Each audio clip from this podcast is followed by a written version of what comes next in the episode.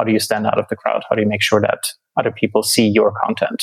And this is something that the most successful digital products have have done is they monetize signal amplification.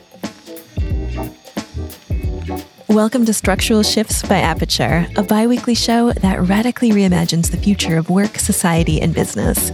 We take a devil's advocate approach to exploring the massive shifts transforming our economies and our world, and our guests are not afraid to challenge the status quo. To learn more about Aperture, visit aperture.co.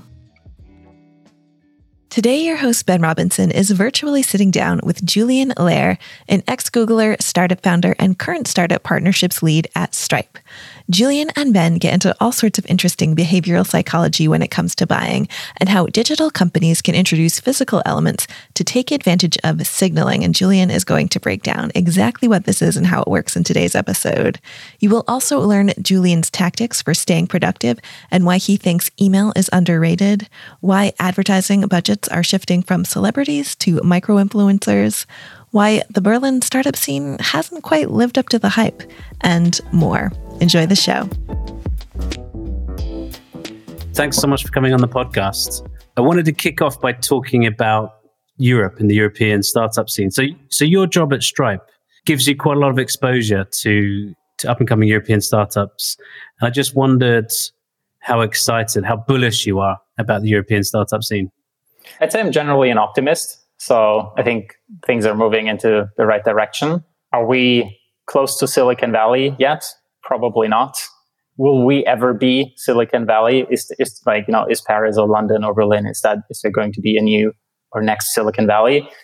I don't know. I guess I'm less bullish on that. Um, but you know, on the other hand, I don't think there has to be a Silicon Valley in Europe. So that would be my my answer, I guess.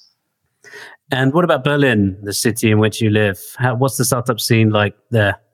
I shouldn't be saying this, probably being part of that ecosystem, but I'd say Berlin in general has been a bit of a disappointment in the sense that I think sort of like 10 years ago, we looked at Berlin and we're like, this is going to be the next startup ecosystem. It's, you know, it's very cheap. There's a lot of talent. There's a lot of international talent and there's a lot of crazy people and crazy people will work on crazy ideas and you know the next big thing will look like a toy first and we'll see a lot of like very interesting innovation from berlin. And we haven't really been seeing that at all. Like in the sense that the most successful companies in berlin have been sort of like rocket internet type copycats uh, which is interesting. So this is famous peter thiel quote of like we were promised flying cars and all we got was 140 characters. And in Berlin, it's sort of like we were promised flying cars, and all we got was a guy trying to copy 140 characters. So I wonder, you know, where, where's that crazy innovation that we were promised? I don't know if it ever will come. I think there's a couple of reasons why we haven't seen what we expected, but I thought that was interesting. What, what are those reasons then? Because it sounds like you've got all the ingredients, right? You've got weirdos, you've got talent. It's cheap enough for, for people to, to, to, to live and and you know inexpensively. So it sounds like it should all be coming together.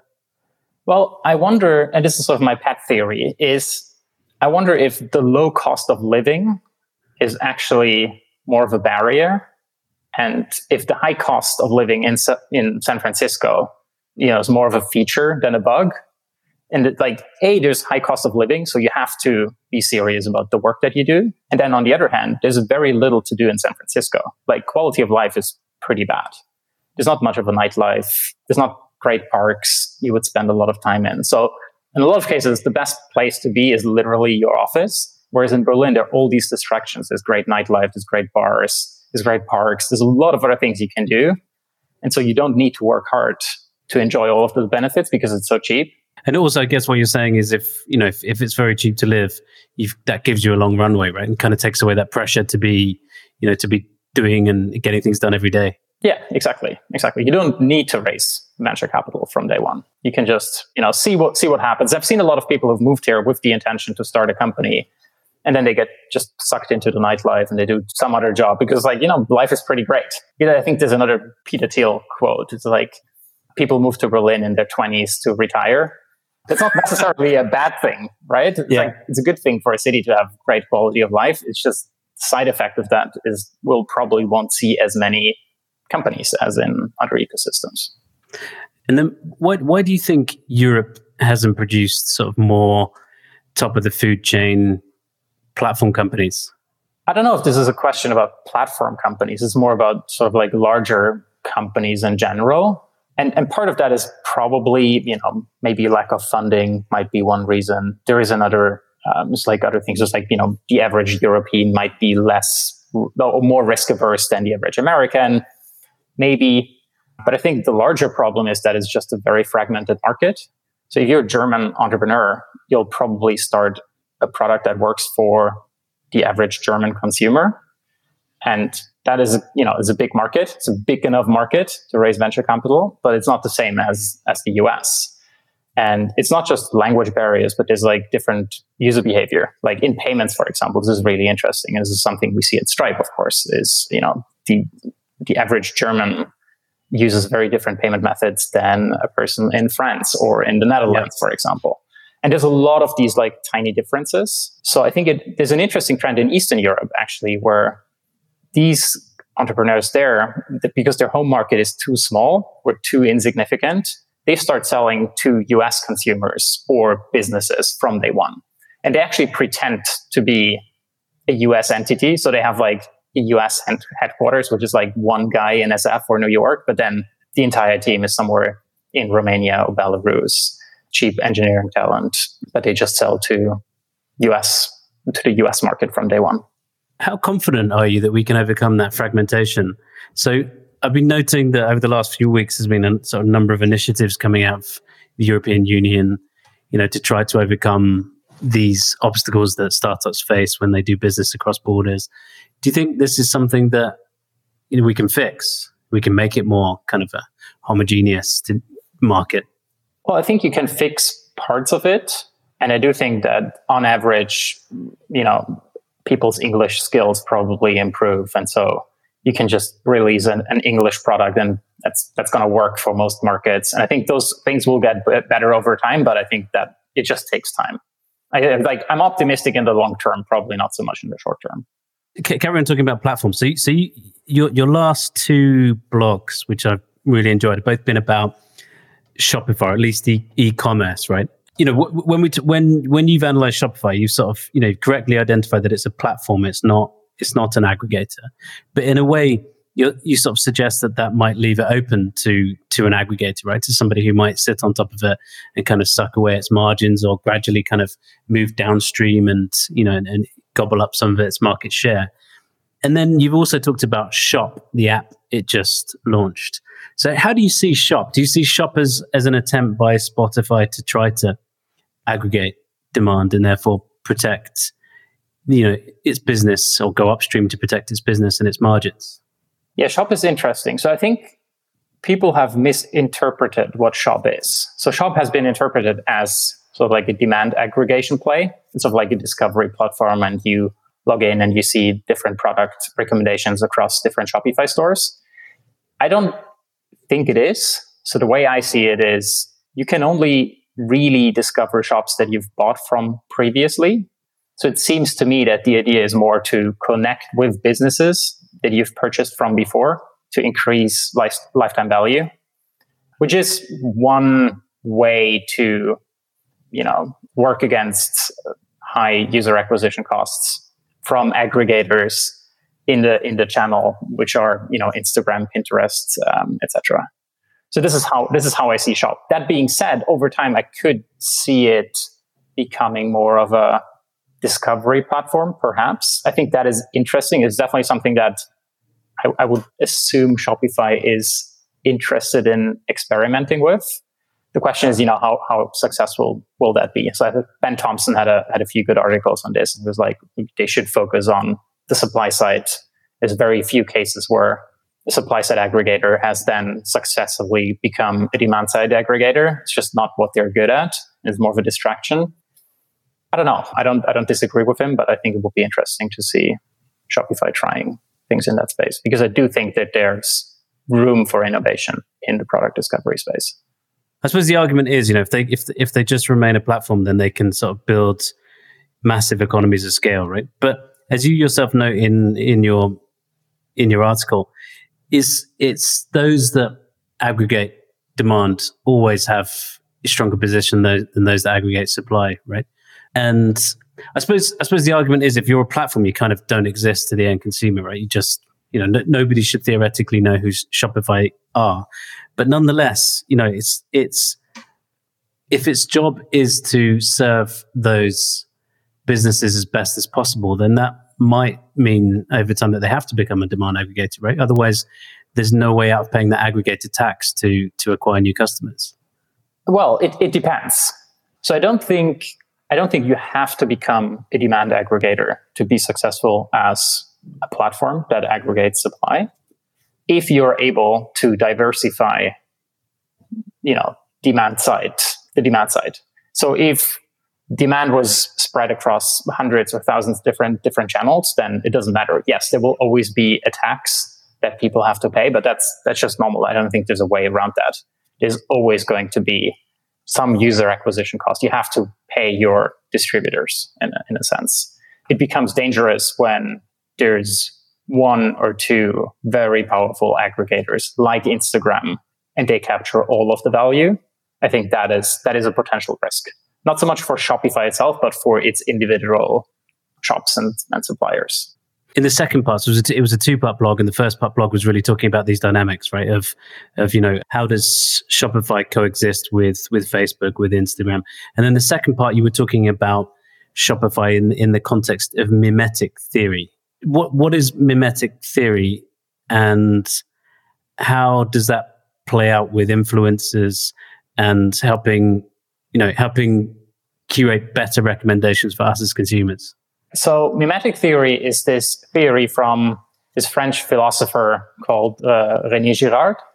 A few people might be familiar with him. He has gained quite a following in in tech in recent years because he's sort of like one of Peter Thiel's mentors. And basically, the theory is that what sets us humans apart from other species is that we we observe others and we learn by observing and copying other people or people around us. And according to Girard, that also includes copying what other people desire, what they want. So basically what we do is we look at someone that we admire and we look at, you know, what are the things that they have or the things that they want, and then those are the things that we want as well. Which is not something that we are aware of. Like we think there's a direct relationship between myself and an object that I want to have. So what he argues is that it's not a direct relationship, but it's more a triangular relationship. So there's a so-called mediator that I look up to, and then I look at who, what, what does this person have? I want the same thing because in the end, I, I sort of want to become that person. So the object that I buy is more of a means to an end. I'm just buying that thing to eventually become that person. If you take that theory and you look at the way that e-commerce works, it's not really set up that way in the sense that if I look for a product on Amazon, I just get a list of products. I can rank them by relevance. I can rank them by price. I can't really rank them by what I apparently am interested in, which is who of my mediators is using which products. And also, but that's true on any platform, isn't it? Which is, I mean, it's particularly acute on on Amazon because because uh, you have to start with an idea that you know I want to buy a blender, for example, right? Whereas you know, like it's easier on Google or, or other platforms to sort of you know to search for for you know for a variety of things you know what's the what what's the best um, blender right? Rather you know and so and what you're saying is there's actually a third way right? So rather than rather than just kind of know what i want and seek the cheapest option on amazon or have an idea of what i want and seek you know recommendations from others and uh, via google you're saying there's a third way which is you know i want to see what kanye west what blend what blender kanye west uses Right, uh, or any other influencer for that. Yeah, Beyonce oh. or whatever. Just, um, yeah. I think you used Kanye West in your article. That's why I mentioned Kanye West. Right, yeah. right. So yeah, yeah, like a mediator could be a celebrity. It could also be a friend or someone else you look up to. But if you if you think about Girard's theory, it, it's basically it basically perfectly describes what influences are. Like the name is is perfect if you think about it. So basically, a lot of the, the way I see a lot of shopping um, or e-commerce decisions are made by browsing an Instagram feed and sort of going through a feed of mediators and look at what they are interested in. And that's what I want to buy as well, which is exactly why, why Instagram works so well as a user acquisition channel for Shopify products, especially because the, you know the products that are typically sold on Shopify are things that are you know visually appealing. They're products that you didn't necessarily knew you wanted in the first place. So I, th- I, th- I think that's why it works really, really well. I think there's a bunch of other products that aren't necessarily discovered on Instagram, but they're discovered Twitter, for example, blogs, newsletters, um, etc., podcasts that you would then go to Amazon and sort of like try to find later. But I still feel that there's potentially room for an aggregator that specifically just does product recommendations based on people that you follow. Yeah, and you, the way you'd see it is they would have lists, right, of the thing of the products they're using and or the products they recommend. Yeah, exactly. So I think I think if Shop if Shop app eventually does become a product recommendation engine, I think that's that's what they should try to build. So like collections or lists of things that I might be interested in based on people I follow on various social networks. Because again, it not only it not only sort of differentiates them from from Amazon on the one hand, which is really about the cheapest and knowing sort of ex ante what you want, and Instagram, which is you know I, don't want to say cluttered, but it has many many you know people sharing many things on it with with something which is dedicated to to a curated list of recommendations from influencers. Exactly, exactly. And I think there's a there's a few products who've tried to build something similar. None of them have really been successful. So you know, may, maybe there isn't room for a product like that. Maybe that's not something that people want to use. But I do wonder if there is room for a, a product in that space. And how do you how do you square that with like authenticity? Because the sort of you know the big you know the big buzzword, right, is authenticity, which is, you know, people are sort of, you know, they're, they're becoming skeptical when they think that a, an influencer is paid to promote a product. So how would this sit? You know, if, if I had a, if I was as, if I was an influencer and I had a list of products I'd recommended, how would you, how would you as the consumer be able to, you know, infer whether or not that they were genuine recommendations or paid for recommendations?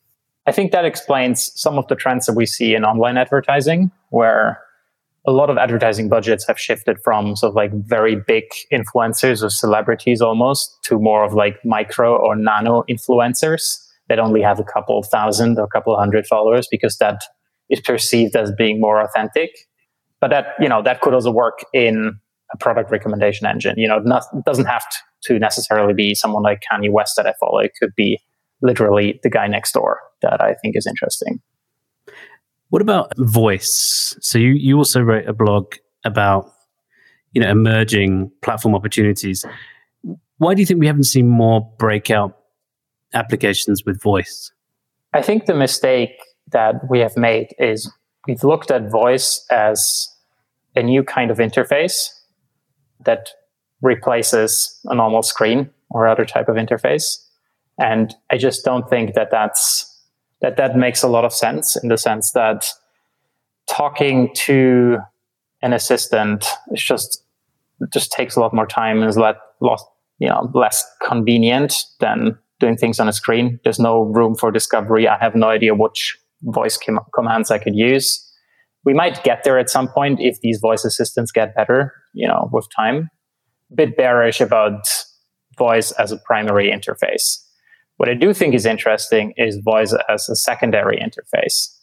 So one of the most interesting applications that I've seen in the, in the voice space was at a hackathon where a team built a voice interface for StarCraft. So the idea is that you're so busy with your hands on your keyboard and your mouse that you would use an additional interface to command your troops with a couple of voice commands. And I wonder if there's room to, you know, replicate that for other applications? What if I could sort of edit my Word document as I'm writing it with voice commands? I think there's there could be something interesting in that in that space. So I think voice is interesting. It's just not just not an not a primary interface. When you look at finance, What what's what where do you see the big platform opportunities there? Do you think do you think ultimately finance is something that just gets embedded in other products and services? You know, i.e., you know, do you think that we will always have a kind of interface directly into finance, or do you think that you know, for an SME, it's easier to sort of you know take a loan out through you know through their accounting system or for if i wanted to pay you it's easier for me to do it through whatsapp do you think ultimately sort of finance becomes just a layer in the internet kind of infrastructure which is you know what a lot of people are predicting well i think i think there's a, there's a few interesting apps that do have sort of like a social component like if you think about venmo or paypal to a certain degree they're basically messaging but based on on money and to a certain degree. There are a few interesting investment apps in the US that have like a social component to it. So you have like a feed and you see what your friends have invested in. So I think there's a few interesting ideas in the space. I, I think the question remains to, you know, if, if that's something, is, is that a mainstream application or, or not? I don't know. I want to talk to you about content now. So you, so you also wrote um, an essay talking about the proliferation of newsletters and podcasts, you know, it's, it's quite difficult to to get access to the end consumer when you go via an intermediary like Facebook because it's so crowded. And then ultimately, you know, the idea that I guess it was a bit more popular last year, which is that, you know, we're, we're kind of retreating a bit from some of these mainstream platforms because there's so much noise and, you know, so much trolling and etc. Right. So why, why do you think we have seen such a proliferation? Do you, I mean, do you, do you just think it's a function of all, all of the above, or do, do you have a different theory? Well, I think I think those are two different things. So the sort of like dark forest theory of people moving into private chat groups is yeah. Uh, there's a different problem there than people wanting to reach an audience and not being able to because the platform is so crowded. So I think those are two different things. The main trend that I see is people looking for a new platform because they want to reach their audience, which is difficult if you're new to a platform. It's, it's very similar to that Shopify Instagram problem that we discussed earlier, if you think about it. It's, you know, if you too, if you rely too much on one demand channel, then that can become difficult. And so I think newsletters aren't necessarily better than blogs. It's just that they have distribution built in. And as long as people don't have too many newsletter subscriptions, then that's great for content producers. At some point, your inbox will become crowded with too many newsletters. And then, you know, content providers will look for the next best thing, which might be Telegram. It might be some other platform we aren't even aware of. It might be audio. But I think that's just like sort of like an ongoing thing where people just constantly look for an additional trade route, so to say. Do you think that, or do you think in, in this case, you know, actually because people will pay for newsletters, you know, they kind of have more sustainability this time, right? And because I guess what happened in the past was, you know, people weren't prepared to pay for content. So it was really difficult for people to, to stick at these things for a long time, right? I'm just wondering, you know, since since there is kind of you know more willingness to pay for content, maybe we can create this, you know, maybe actually this this theory of the long tail could actually, you know, happen after all. Yeah, I think I think there's there's room for that. I think you know, big, there's seven billion people on this planet, so even if you have like a super tiny niche, you can probably make a living. But, it, but I do think that we will see bundles um, over time uh, in the newsletter space or content space in, in general, because there yeah. are you know some power laws and there will there, there, can only be so many ben thompsons who actually made you know a decent living of of newsletters i think that still remains to be seen how many people will actually be able to monetize or make enough money to make you know make that a sustainable source of income and, and if we if we again compare it with the sort of amazon versus shopify kind of analogy if if substack is is Shopify, the kind of the Facebook of of newsletters. What is that? That that's, is that Facebook itself, or do you think that's a gap? Hmm, that's that's a good question. I guess you know maybe your inbox will be that. You know, if you receive hundred newsletters, will there be a dedicated newsletter inbox in your Gmail account, and will it just rank those newsletters by by date, or will those be ranked by relevance, or will there be ads so that your newsletter shows up on top? And uh, so it's like a separate newsletter. I, I, wonder if Google is working on a on a product in that space. That that would be interesting. And then, yeah, I guess I guess the question is, where do you discover newsletters in the first place? There's a product called Stomp, I believe, just trying to build sort of like a demand side aggregator for newsletters. Um, I'm, I'm pretty sure we'll we'll see someone trying to to build that discovery engine. Maybe it maybe maybe that will be Substack um, itself trying to build that. Because you've you've written a lot about this about email, right? It's almost like because I suppose we think email as being a tool that's kind of a bit old fashioned, right? Because we've had, you know, it was it was kind of, you know, it was the first use case for for the web in many ways, right? And, and, everybody has email, and in some ways we're dissatisfied with email, right? Because you have this constant struggle to keep up with emails, and but you seem to think that emails could almost be like this meta tool that sits above all these you know these other productivity tools which is you know in the in the work that we do is is, is a problem right because as you said right you know we're using trello we're using slack we're using all these different tools teams zoom you know and it's like how do you how do you, how do you keep track of everything and one of your you know one of your ideas is that we don't have to reinvent a new tool in fact we you know email might very well be the right tool to do that, or to perform that sort of meta function of aggregating all these, you know, all the all the tasks and information and and conversations from all these other different applications. So how would how would that play out in your in your mind? So I think of email and calendar and to dos as sort of the same thing. Sort of like different sides of the same three dimensional coin, sort of. Yeah. And people have built great to do apps, they've built great calendar apps, they've built great email apps, but nobody has really integrated the two. I think Superhuman are in a, in an interesting spot where they could build that product. So basically, what they've done for those who are not familiar with Superhuman is they have um, a command line interface. So instead of having you know 100 different buttons in the interface, you can basically trigger a command line interface and then just write whatever action you want to do and with a bunch of like really clever keyboard shortcuts that just makes you very, very effective. And so I wonder if we'll move to a world where we can trigger certain actions directly from your inbox. So something that we've seen, you know, in the last couple of years is we can now snooze emails and they come back. And so the emails become to-dos.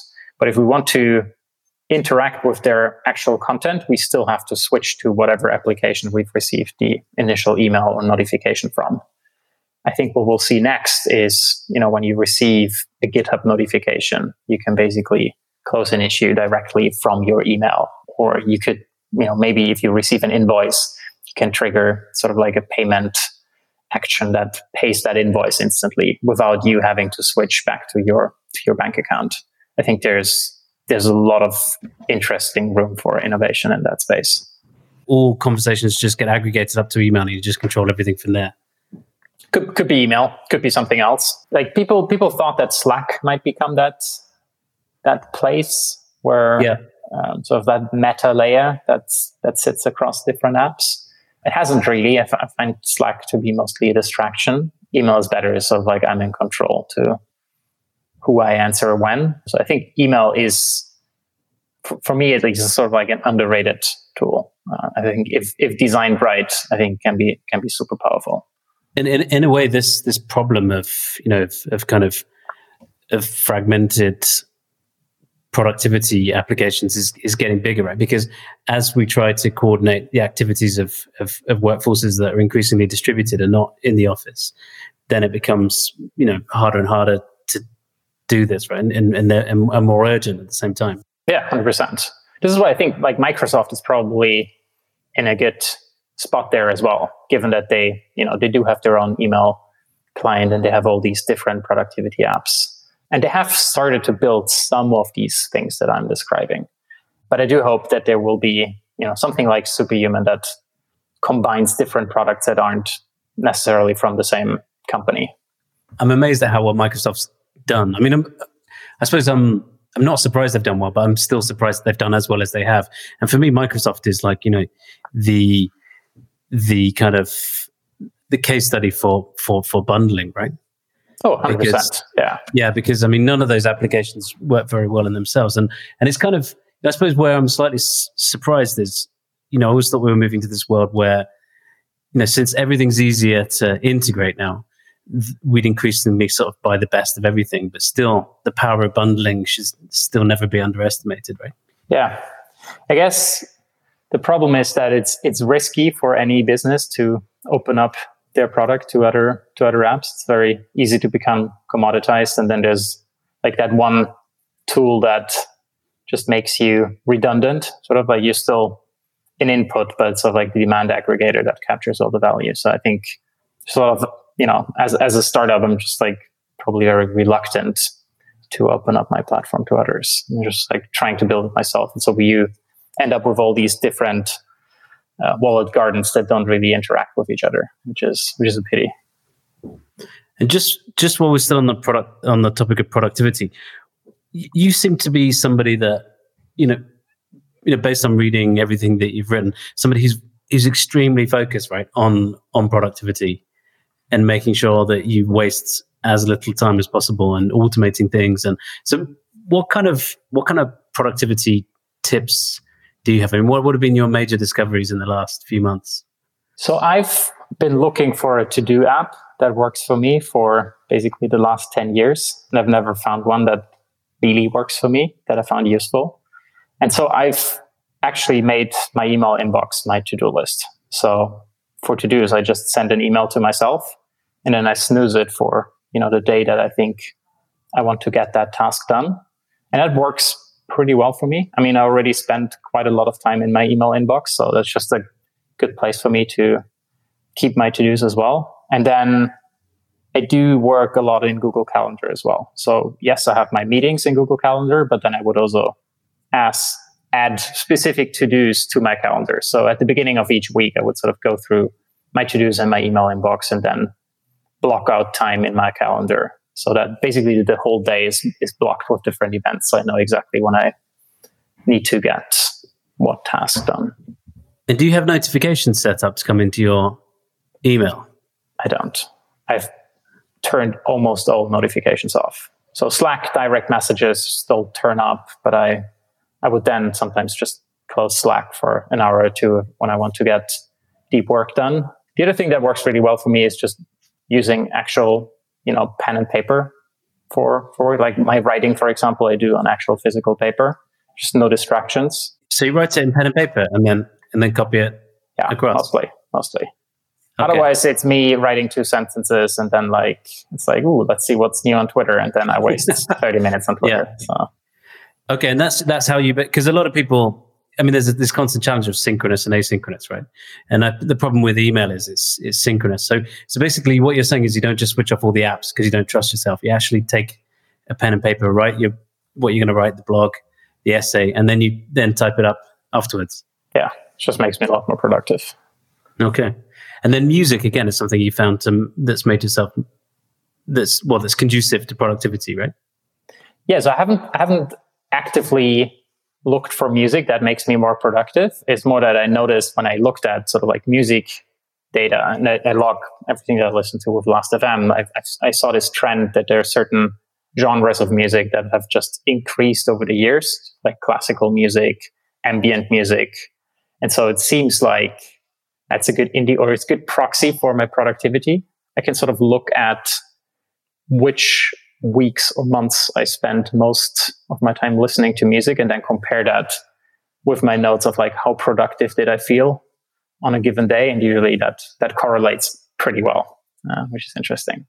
So you, you, you uh, every month, right, you share data on, you know, what you've been reading, what you've been listening to, but you also go sometimes go further, right? So I, I can't remember what you called it, but during the during the quarantine, you or you released data on all sorts of different things, right? Your sleeping patterns, your commuting, what you've been eating, and I suppose one one question is, you know, how how do you even track that data? And then the second question is, you know, how why is it you choose to be just so open about sharing all this information? It's almost like a sort of mini Truman Show, right? Where you just sort of lay yourself open for public consumption. So, so how do you do it, and why do you do it? So I basically I use a pretty big Airtable spreadsheet for most of the things that I, I track. So I have about 50 to 60 things that I track on a daily basis in terms of like mental well being, physical well being, media consumption, how fit I am, all sorts of things uh, I'm just interested in. And people assume that that's a lot of work. It actually isn't. So when I started with this initially, which is like more than seven or eight years ago, I carried around a physical notebook with me and I would just take notes as things happened. And then at some point, you just get into the habit of, you know, being more present and sort of like realizing what you do. So at the end of the day, I know exactly how many cups of coffee I drank or how many beers I had on, on an evening just because I sort of like subconsciously count, counted those. Um, and then each morning, first thing I do is just open the spreadsheet, put in all the data from the previous day, which takes me, I don't know, three to five minutes tops. That's it. And yeah, I've, I've decided to share some of that data. I found that people find that type of data interesting. There's only certain things that I share publicly. So there's a lot of you know, things that I that I track. There's like personal data that I wouldn't share publicly on the internet. How many books I read or how many podcasts I listen to, I'm very much willing to share that with other other people. It doesn't seem like uh, giving up on a lot of privacy. So. What, why do you track all that stuff yourself? Is it again in pursuit of sort of, you know, productivity and well-being? No, not really. So it started as more of an experiment to just find out how much you do in a year. So when I started with this, I was just curious how many cups of coffee do you drink in a year? How many people do you talk to? How many buildings do you enter? How much time do you spend in the shower, etc. So I had this pretty big project where I tried to quantify pretty much every single aspect of my life, and I did that for an entire year. And then as I was doing it, I sort of figured out that A, the data is interesting. There's like all these interesting patterns that you can see. But B, it's it's almost like keeping a diary, I would say. And it just it makes you a lot more present. You so of the last seven years since I've been doing this, um, I, it feels like I remember a lot of day to day activities than I did previously. And you don't feel like the act of recording it changes your patterns in themselves. You know, a bit like they've recorded. You know, there's a lot of evidence that this happens in economics, right? The minute you you know you start to record something, then people's behavior changes, right? A bit like you know, if I were to record how many beers I drink, I might you know actually reduce consumption, right? Hundred percent. So initially, when I when I started with this project, the idea was, you know, for the data not to influence my behavior, but then it definitely does. Like you realize that, oh, actually, you know, I do drink a lot of alcohol. I should probably reduce my alcohol intake, uh, etc. So over time, I've then started to introduce yearly goals where I say, you know, at the beginning of the year is like, this is how much I want to swim this year. This is how, this is the maximum amount of alcohol that I want to drink, etc. And then the data just becomes a, a good way to see if I actually achieved all of those different goals. So this might seem like a like a kind of random uh, change, shift of gears, but since since we have been in quarantine, you know, I don't, I can't remember what the exact um, figure was, but I think Zoom went from sort of 10 million daily users to 300 million daily users or whatever, and probably as we come out of of quarantine, or you know, uh, some places already have, right? But as we come out of quarantine, you know, likely we'll see a redu- you know a, a reduction in the number of daily users. But it feels like you know we've accelerated that trend towards remote work. We've we've we've you know we've we've accelerated people's comfort levels with with video conferencing. And I'm just wondering, do you think do you think Zoom is a big platform opportunity? You know, do you think do you think we'll get you know all those sort of yoga teachers that started doing yoga t- classes online and suddenly re- realized that they could you know thanks to the internet could reach a much larger customer base or consumer base. And you know and I, and I suppose there's you know like hundreds and hundreds of other professions that have realized that they can you know they can reach a bigger audience right? So do you think there's a kind of platform opportunity in zoom that maybe people have underappreciated? I think there's definitely a platform opportunity. I do wonder if zoom will be the one who's actually building that platform. I'm a little skeptical. They don't strike me as a company who's been thinking about that. I think they're busy working on other things and so but I, I do agree that it's, there's definitely platform opportunity in the sense that you could have, you probably should have different interfaces for different use cases. You know, it's not just meetings, but as you say, it could be yoga instructors or, you know, whatever it is that, that, that would need concerts. Yeah. Whatever. Yeah. And there's, there's all these, like all these things that you can build on top of, of Zoom, whether it's like, I think there's like a payment opportunity. So like in-app purchases for Zoom calls where you, I don't know, you can upgrade to premium content or different things as you are on the call. I think that's an opportunity. I haven't, I haven't actually seen anyone building something in that space, but I think there's definitely an opportunity there. And what about audio in general? Because um, so you, you, said that you listened to the podcast with um with Brett Bivens, and you know one one of the things that he, he talks about is that he thinks the ear is under monetized versus the eye. Do, do you agree that there's a lot of sort of untapped opportunities in audio? Just because we can do it alongside, you know, it's kind of less all consuming and therefore, you know, we can do it alongside other activities that, that we do. Yeah, I think there's definitely an opportunity there. Like all that time we spent not in front of a screen, we usually with AirPods or some other headphones plugged in. So um, there's definitely opportunity a to just consume content and then also to monetize that content. I'd say audio is overall probably under monetized. There's probably room for more. I think Spotify is in an interesting position there where they sort of, you know, it seems like they're trying to become the Netflix of podcasts. Yeah. I think there's room for sort of like an AdSense type ad network for audio ads that isn't really something you could build with podcasts being very decentralized. But if you did, if you had one aggregator dominating the space, I think there's some interesting monetization opportunities there for sure. Are you bullish on uh, Spotify? Because Brett is super bullish on, on Spotify.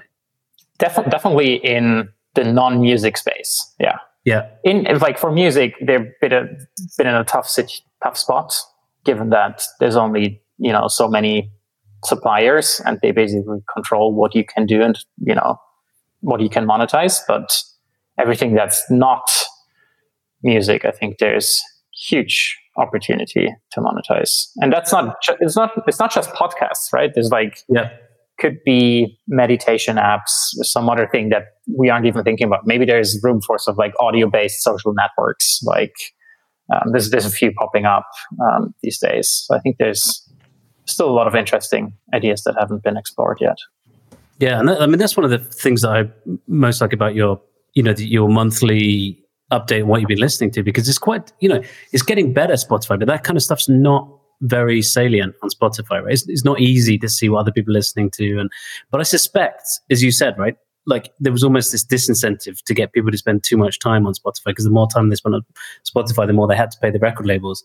But when they have a more Netflix kind of catalog of, of, of content that they own outright, then yeah, you know, you basically want to drive people to the to the site and have them spend as long on there as possible because you know because once it moves out of just listening to to music they don't own, then they can take up gross margins quite a bit, right?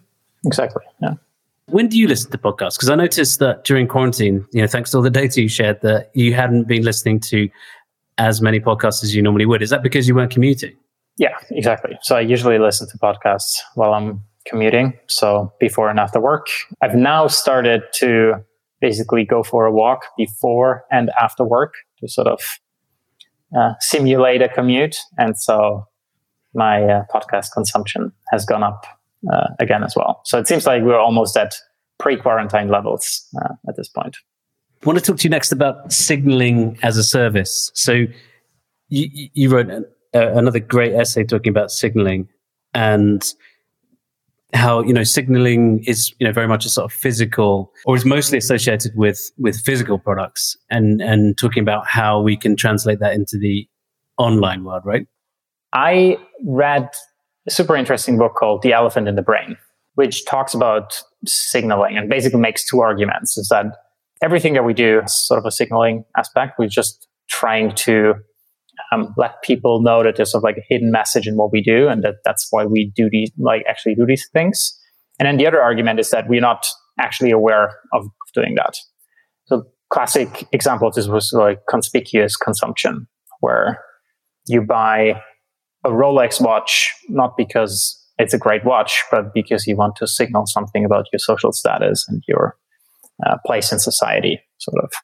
And what they what they claim is that it's not just luxury goods, but like pretty much everything that you do has a signaling component, whether it's green products that you buy, whether it's you giving to charity, basically everything that you do, you just do for the sake of signaling something about yourself. And so I wondered if that also applies to digital products, and if so, if that explains why digital products tend not to monetize as well as their physical counterparts. Um, the way I look at signaling is there's basically three components to it. So the first thing is what I call a signal message. That's whatever you want to convey about, you know, by by using or buying a product. So if you think about a pair of sneakers, the signaling message is something along the lines of I live a healthy and active lifestyle. Now, as a next step, you need some form of signal distribution so that other people um, know about that message you're trying to send. So, again, with a pair of sneakers, you just wear them in public where other people can see them. Great, works pretty well. And this is why you know people are willing to spend a lot of money on sneakers, but not on socks. Nobody can see your socks, so you're not incentivized to spend a lot of money on them. And then the third thing is, you know, if everyone is wearing cool sneakers, how do you make sure that your sneakers stand out? So you need some sort of amplification to make sure that you stand out of the crowd. In terms of, you know, in the example of sneakers, it might be some, you know, it might be a very unique design, it might be flashy colors, whatever. So physical products do really well having a signal message because, you know, they're tangible, they're physical, they just represent something. There's certain limits to your signal distribution in the sense that there's only so many people who can see you wearing a pair of sneakers, for example, just because it's physical. There's like there's a certain limit to that.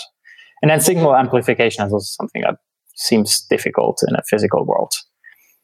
Now for digital products, it's sort of the other way around, where because they're intangible, you don't really have a signal message, or at least it's difficult to distribute that message to other people. So if you think about a fitness app, which is also about having you know, living a healthy and active lifestyle, it just lives on your phone. Nobody can see the apps on your on your home screen. So therefore, the willingness to pay is just a lot lower. You wouldn't spend $150 on a on a fitness app probably.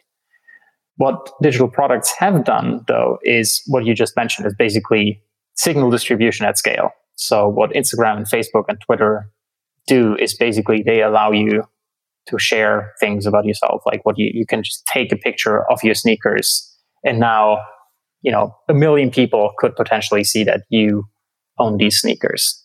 So that works really well. The problem is they can't really monetize that signal distribution. So the more people you reach, the more powerful the signal gets. So if you were to monetize that signal distribution, then you wouldn't reach as many people because there's only there's you know you're only willing to spend that much money on it. Now, there's a third thing which is signal amplification, which means that what they monetize is standing out of the crowd, which is goes back to the discussion we had earlier around you know if if you have so many content producers, how do you make you know how do you stand out of the crowd? How do you make sure that other people see your content? And this is something that the most successful digital products have have done is they monetize signal amplification. So it's a network that's free to use, but if you want to make sure that you stand out, that's when you have to pay. So for example, Tinder is generally free to use. Anyone can join. If you want to stand out with super likes and other in-app purchases, that's when you have to pay. And that works really, really well for them. I would also argue that Fortnite is a similar example. So again, it's sort of a, not really a game. It's more of a social network. It's free to use, free to play. It's not something that's common in, in gaming typically. It's free to win. That's also not, not common.